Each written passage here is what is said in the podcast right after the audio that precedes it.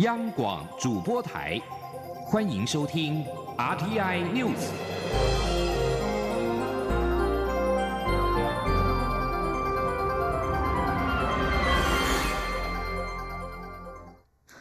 各位好，我是张旭华，欢迎收听这节央广主播台提供给您的 RTI News。蔡英文总统今天出席全国工业总会工业节庆祝大会。总统致辞时指出，当资金跟产产业回到国内之后，走向亚洲高阶制成制造中心，就是台湾必须要走的方向。政府将以建立产业聚落、强化五 G 和 AI 应用、打造绿色供应链等三面向，与民间合作，共同拉开台湾经济奇迹二点零的序幕。记者谢嘉欣报道。全国工业总会十一号欢庆工业节，并邀来蔡总统到场祝贺。总统致辞指出，美洲贸易战是当前国际经济最大的变数，并让台湾再次站上世界经济的中心。虽然外界认为台湾会是贸易战中的赢家，但除了化危机为转机之外，还要把握全球产业链重组的时刻，将投资大爆发的动能转化成升级转型的坚强基础。总统表示，过去二十年，媒体谈的是台商如何外移，但今年情势翻转，本周台。台商回台投资总金额有望逼近新台币七千亿元大关，跟留台湾企业及中小企业也持续加码投资，在投资大爆发的阶段，政府做好万全准备，以实际政策支持鼓励投资。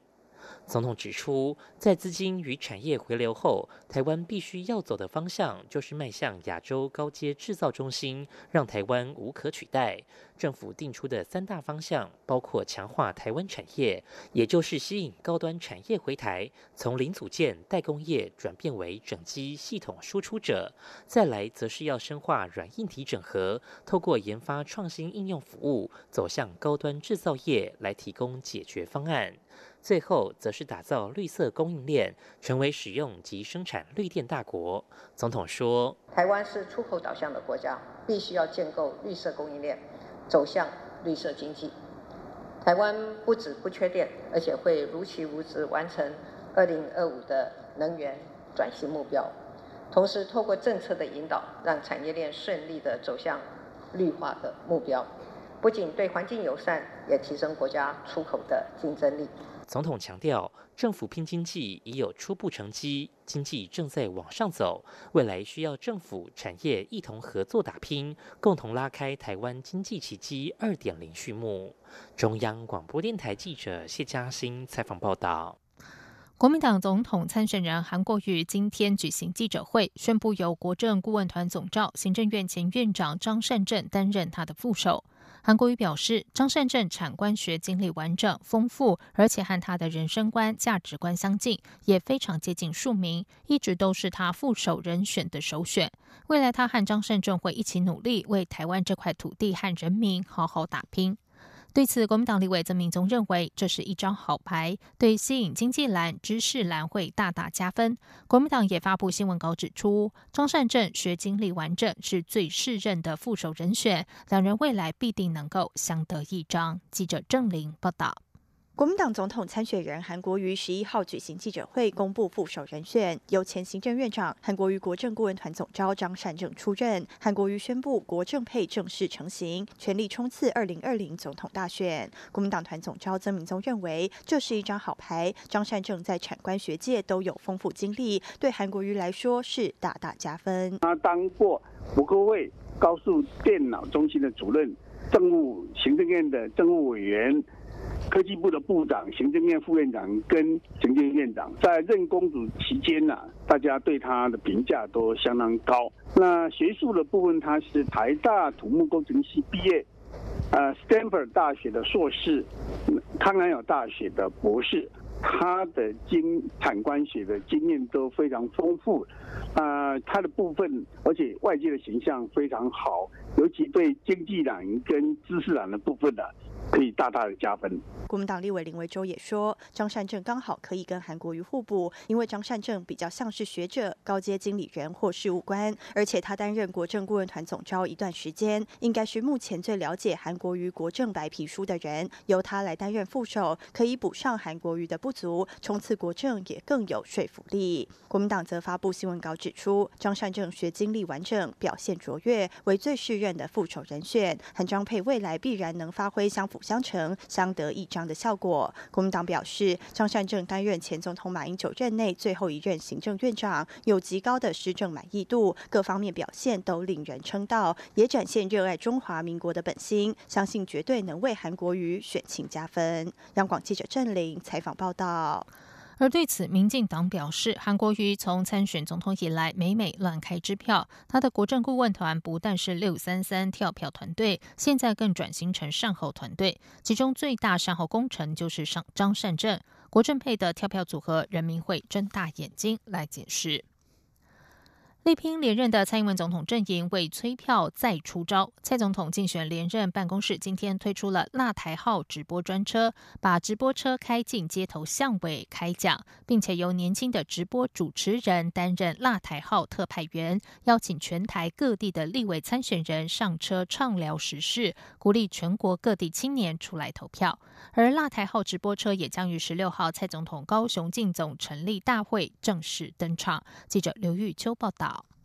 为争取青年选票，蔡英文总统竞选连任办公室即推出由发言人群自制的直播节目，一起吃早餐后，又再度出新招，推出行动代号一四五零“辣台号”直播专车计划，将把外观为粉红色、绿色为主的“辣台号”开进大街小巷开讲，向青年催票。蔡办发言人廖泰祥十一号协同直播主持人辣台号特派员连奕婷、蔡碧金、黄彦辰、蔡宇璇开箱辣台号直播车。廖泰祥表示，小英发言人自制的直播节目《一起吃早餐》播出后回响极佳，来宾通告已排到年底，因此特别规划了辣台号直播专车，把街头开讲透过二零二零小英发言人的脸书等社群，以云端直播的形式播送，让政治融入生活。廖泰祥也强调，辣台号活动的直播主持人、辣台号特派员都是年轻人或学生，加上与民进党青年部合作，希望鼓励全国各地年轻人出来投票，让民进党二零二零总统连任国会过半。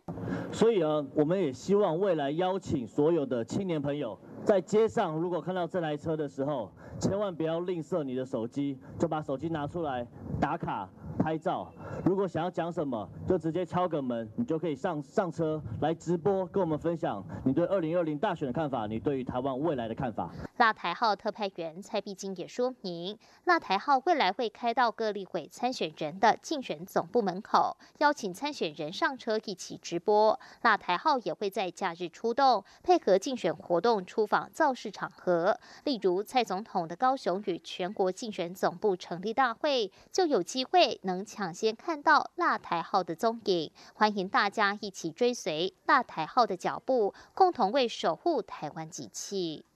中广电台记者刘秋采访报道。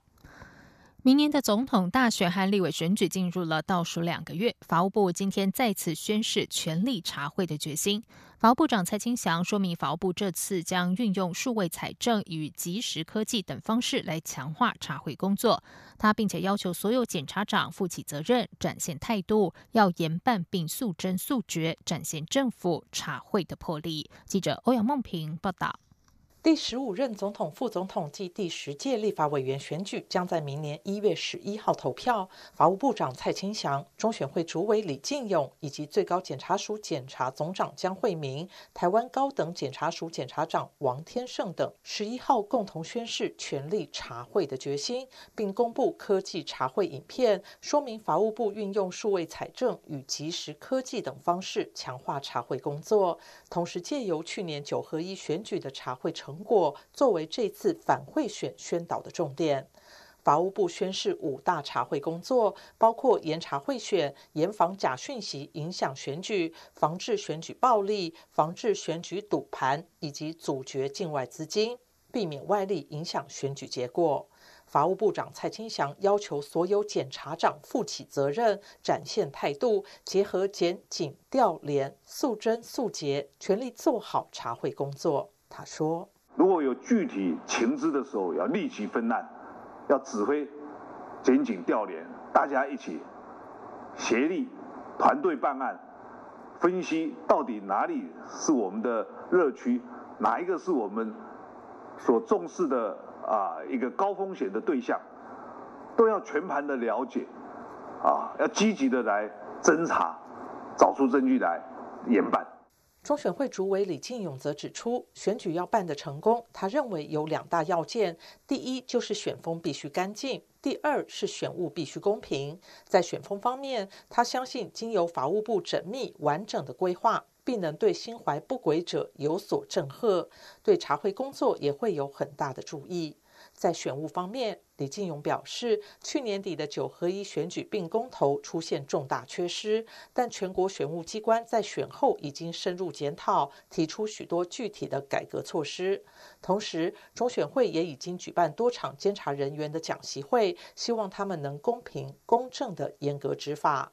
另外，法务部也说明查会绩效，针对去年九合一选举，各地检署共提出一百八十五件、一百八十六人的当选无效之诉，当选人经一审判决当选无效共一百一十件、一百一十一人，起诉贿选案件共一千三百八十三件、两千七百三十六人，一审判决有罪一千六百六十三人，有罪率高达九成。至于这次选举，到十一月六号为止，各检察机关已经受理各类选举查查案件共一百七十件，两百七十二人，其中以涉及贿选的案件居多，有九十五件，一百五十二人。中央广播电台记者欧阳梦平在台北采访报道。在外电消息方面，香港商业电台报道，香港西湾和今天早上发生警员开枪制服反送中示威者，有一名二十一岁的青年腹部受伤，送医手术之后仍然情况危殆。在今天早上的七点多上班时间，港岛、九龙和新界都有反送中示威者堵路，以配合罢工、罢课和罢市的三罢行动。在港岛西湾河泰安街，早上有人堵路，有多名交通警察随后抵达现场，并且和示威者发生冲突。其中有一名警员制服一名示威者时，其余示威者准备上前抢救，而警员就向他们开了三枪，中枪的青年立刻倒下，身上流血。该名青年是香港专业教育学院柴湾院校的学生，在送医之后，手术切除了右肾，还有部分的肝脏。警方澄清，并没有下令可以任意开枪，强调警员必须为执法行为负责。校方则是要求保安局或相关部门就事件起因还有详情做出全面的调查，并且尽快向受伤学生家人、公众还有传媒交代事件。此外，警方今天进入好几间大学校园追捕示威者，期间警察释放催泪弹，学生则是用遮阳伞躲避攻击，并设置路障阻挡警方推进。由于校园发生冲突事故，还有交通受阻等，香港各大学今天多数都宣布停课。玻利维亚总统莫拉莱斯在反对派大规模持续示威的压力之下，于十号请辞。莫拉莱斯是拉丁美洲在位最久的总统，而在过去三个星期以以来，玻利维亚全国各地因为十月二十号大选的争议而引爆的持续反政府示威，终于迫使莫拉莱斯在十号宣布下台。在莫拉莱斯辞职下台之后，玻利维亚首都传出戴帽示威者占据委内瑞拉大使馆的消息。委内瑞拉总统马杜罗是莫拉莱斯的强力支持盟友，他谴责莫拉莱斯下台是一场政变。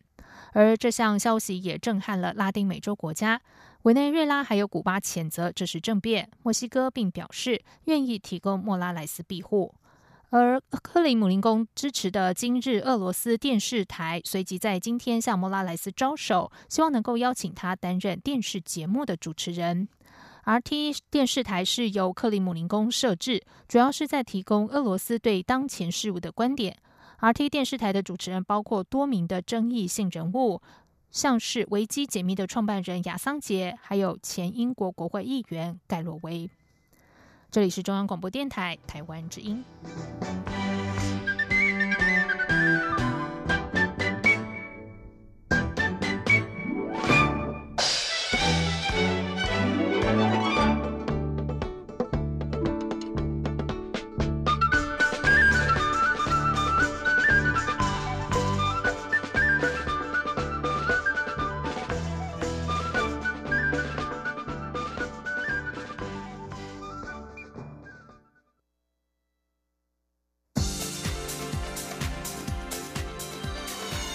里是中央广播电台台湾之音，欢迎继续收听新闻。时间是十九点十五分，欢迎继续收听新闻。国发会指出，德国 IFO 经济研究院今天发布了第四季全球经济气候指标，续呈下跌，从上季的负十点一点下跌到负十八点八点，创金融海啸两千零九年前三季以来的低点。不过，台湾方面对整体经济现况转成持平，对未来六个月后的预期也升为转好。记者杨文君报道。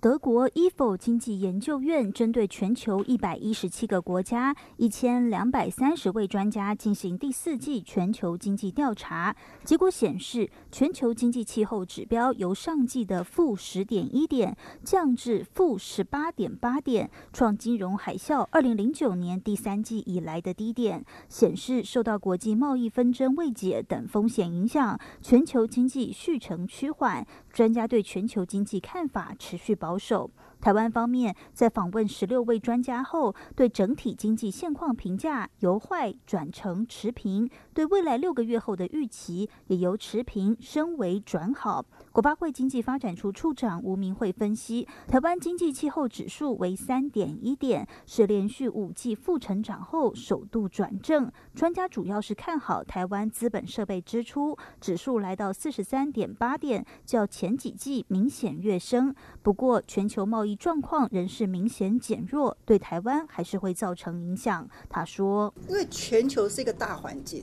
跟因为美洲贸易的转单，事实上我觉得这个是两个两个状况。”哦，对，那全球的话，我觉得全球目前是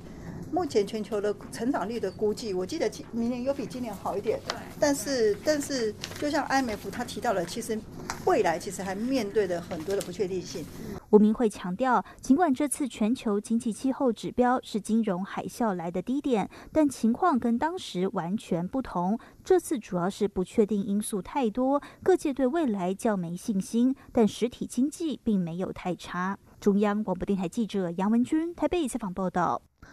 主计总处今天公布了台湾国内最新工业及服务业薪资统计结果。九月全体受雇员工经常性薪资平均为新台币四万一千八百四十五元，年增百分之一点七二。终结从三个月以来连续半年年增在百分之二以上的水准，年增幅创下二十八个月来的新低。是否受到景气转弱的影响？主计总处表示。主要是九月金融保险业按月发放奖金减少，因此仍得累积几个月的变动趋势才能够归纳结论。记者陈林信宏报道。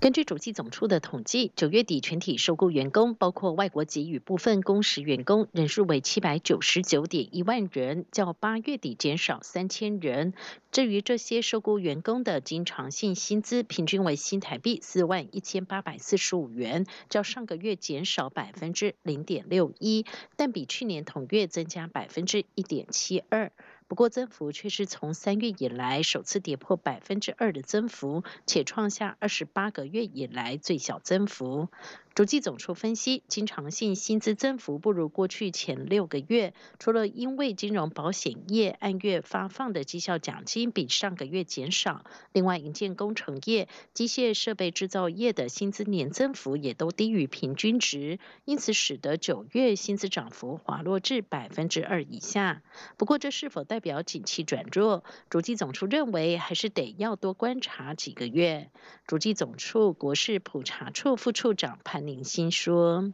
三月以来好了，其实它的增幅跟去年同月比起来，都还有在百分之二以上。但是这个月突然掉到百分之二以下，我觉得可能还是要观察一下未来的走势。因为其实这个月又掉到百分之二以下，其实我们会归结成是单一大行业的因素，按月绩效奖金发放的比上个月差的因素。所以如果我们要去看单月的经常薪资，我会觉得其实是累积几个月，或是看。”几个月之后，呃，累积起来的这个变动趋势会比较能够归纳出一个结论。至于九月加计年终奖金、年节奖金、红利以及加班费等的非经常性薪资为七千一百三十九元，合并经常性薪资后，总薪资为四万八千九百八十四元，较上个月减少百分之三点八七，年增则为百分之一点八三。至于九月总工时平均为一百六十三点一个小时，年增三点七个小时。中央广播电台记者陈林信鸿报道。文化部所属国立传艺中心台湾音乐馆即日起推出音乐意象台湾旅日音乐人手稿文物特展以及相关系列活动，皆有展出台湾旅日音乐人的手稿文物，还有音乐展示，呈现战前及战后时期台湾音乐受到日本文化的影响。该展览明年三月也将移师日本东京展出，期待透过台日交流，为台湾音乐发展带来新的里程碑。记者杨仁祥、江昭伦报道。传艺中心台湾音乐馆十一号揭幕的音乐意象台湾旅日音乐人手稿文物特展，以日治时期台湾旅日音乐人受日本文化影响为主题进行发想，透过爬书台湾音乐史料与台湾旅日音乐人的手稿文物等，呈现台湾音乐史发展脉络。记者会上还特别邀请台日音乐人组成的巴达利乐团以及旅日钢琴家杨志恒，现场带来精彩演出，诠释台日音乐交流下的音乐新听觉。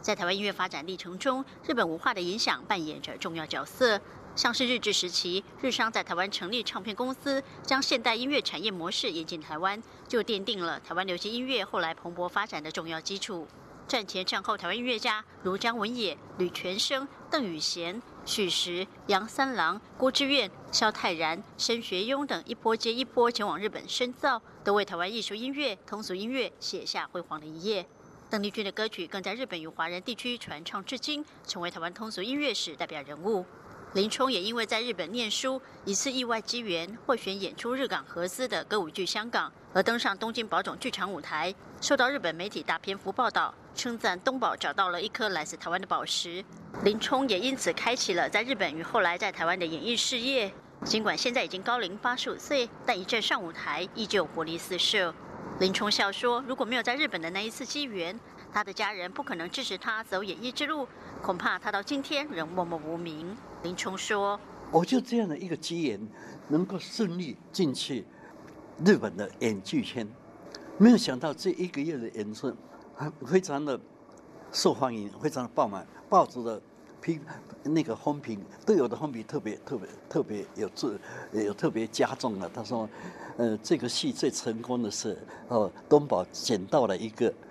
哈，捡到了一个宝石，呃，就是台来自台湾的学生林冲。当然，也有像日本音乐家藤田子，因为来台演出，与台湾音乐家邓昌国结识，并缔结连理，之后选择留在台湾从事音乐教育工作，长达五十年。今年更取得中华民国国籍，也是台日音乐交流史很重要的代表性音乐家。这些人事物都成为了重建台湾音乐史不可或缺的一部分。除了着重台湾音乐史料的回顾，台湾音乐馆明年三月也将带着这次的展览前往东京展出，继续深化台日音乐交流。中国电台记者杨日祥、张昭伦台北采访报道。为了协助有音乐天赋的视障者发展音乐职涯生涯，永林基金会创办人郭台铭还有他的夫人曾心怡出席今天台北视障者家长协会的记者会，并捐助新台币三百五十万，帮助台北市视障者家长协会成立视障者音乐发展中心。台北市视障者家长协会总干事王庆文就表示，台湾有超过五万六千名的视障者。进一步调查发现，至少有五百位以上的视障者希望从事音乐和创作的相关工作，但是社会欠缺符合视障者的音乐教学还有培力场域，因此他们没和音乐界专业资源，打造视障者音乐发展中心，透过音乐产业一条龙的方式，协助视障者成为目前幕后的专业音乐人员。王晴文表示。到目前为止，他还没有见过国内外有专门针对视障者发展音乐专门服务的场域，所以这一步路算是领头羊。希望能够帮助视障者的未来，不是只有街头艺人或是以按摩为生。接下来就进行今天的前进新南向。前进新南向。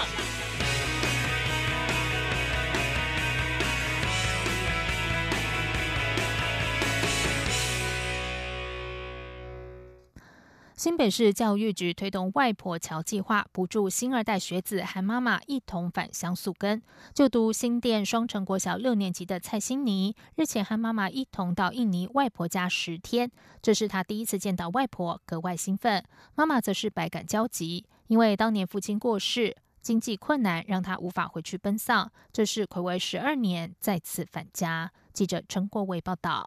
新北市双城国小学生蔡欣妮获得外婆桥返乡宿根计划补助，让她终于能飞到印尼，第一次见到外婆、舅舅、阿姨及表哥表姐。蔡欣妮说：“真的很开心，以前都只能看照片，到了外婆家以后，阿姨准备了各式各样的在地料理，她每一道都品尝，都觉得很好吃。而且外婆是印尼华侨，会讲华语，所以沟通无障碍。我觉得能够去印尼穿到巴蒂，就是蜡染，然后还可以吃到很多印尼的美食，还能从妈妈家那边学到很多印尼话，我觉得这是一个很大的收获。还可以见到妈妈的家人，像阿姨。”还有舅舅跟外婆很开心。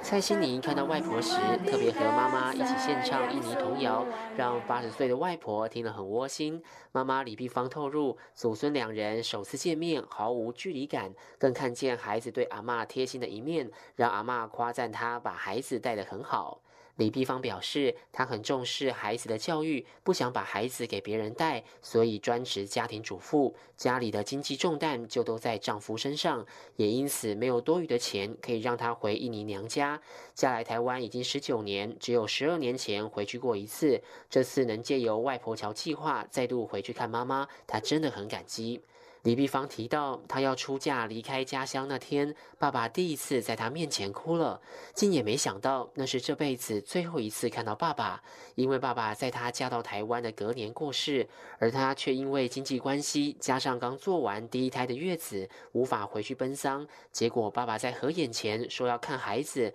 看完后说少一个，那是爸爸最后的遗言。李碧芳哽咽地说：“她觉得自己很不孝，直到六年后才靠着亲朋好友集资，让她第一次回印尼为爸爸扫墓。所以我最后一次看到我爸爸是他送我来台湾，在那个门口，就是我们以前老家的门口，然后送我上计程车，我们要去机场嘛，他就他就掉着眼泪，我我真的第一次看到我爸爸掉眼泪。他说：女儿在台湾要好好的。”有啊，你有做到啊，你有做到。所以我很感恩啊，对，真的非常感恩可以做到这一部分。我可以给爸爸上香，可以告诉妈妈我在台湾过得很好。李碧芳说，她常常梦到爸爸是笑着脸看着她。这次回去，妈妈还对她说：“爸妈从来不觉得你不笑”，让她情绪很激动。李碧芳现在每周都会和妈妈进行视讯通话，也希望下次不要再隔那么多年才回去看妈妈。即将上大学的大女儿则告诉她，以后会努力打工赚钱，带她去印尼找外婆。蔡欣妮也期盼下次回印尼可以不止十天，希望能在外婆家待更久。中央广播电台记者陈国伟新北采访报道。财团法人国际合作发展基金会国合会与泰国皇家计划基金会日前与泰国清迈共同办理国际研讨会，以在皇家计划推广区域进行综合作物管理的技术合作作为台泰交流主题。会中双方并且签署了新一期的合作案，国合会将会投入更多的人力和资源，扩大和泰方合作规模，协助台北偏远地区的农民提升农业发展的价值链。这次研讨会邀请了三位知名台湾专家，还有泰国皇家基金会研究人员以及学者共同座谈，并发表第三期合作计划成果。国合会和皇家计划基金会并且签署双方第四期的合作案。这次研讨会总共有两百名的相关学术务实工作者参与。国合会秘书长向田义在致辞时表示。国合会和泰国皇家计划基金会已经建立长期紧密合作关系，由台湾输出农业技术和经验，协助改善农民生活水准。而在第四期的农民园艺产品竞争力提升计划内容当中，国合会将会投入更多的人力和资源，扩大和泰方合作规模，为台北偏远地区的农业发展还有价值链提升尽一份心力。以上新闻由张旭华编辑播报，这里是中央广播电台台湾之音。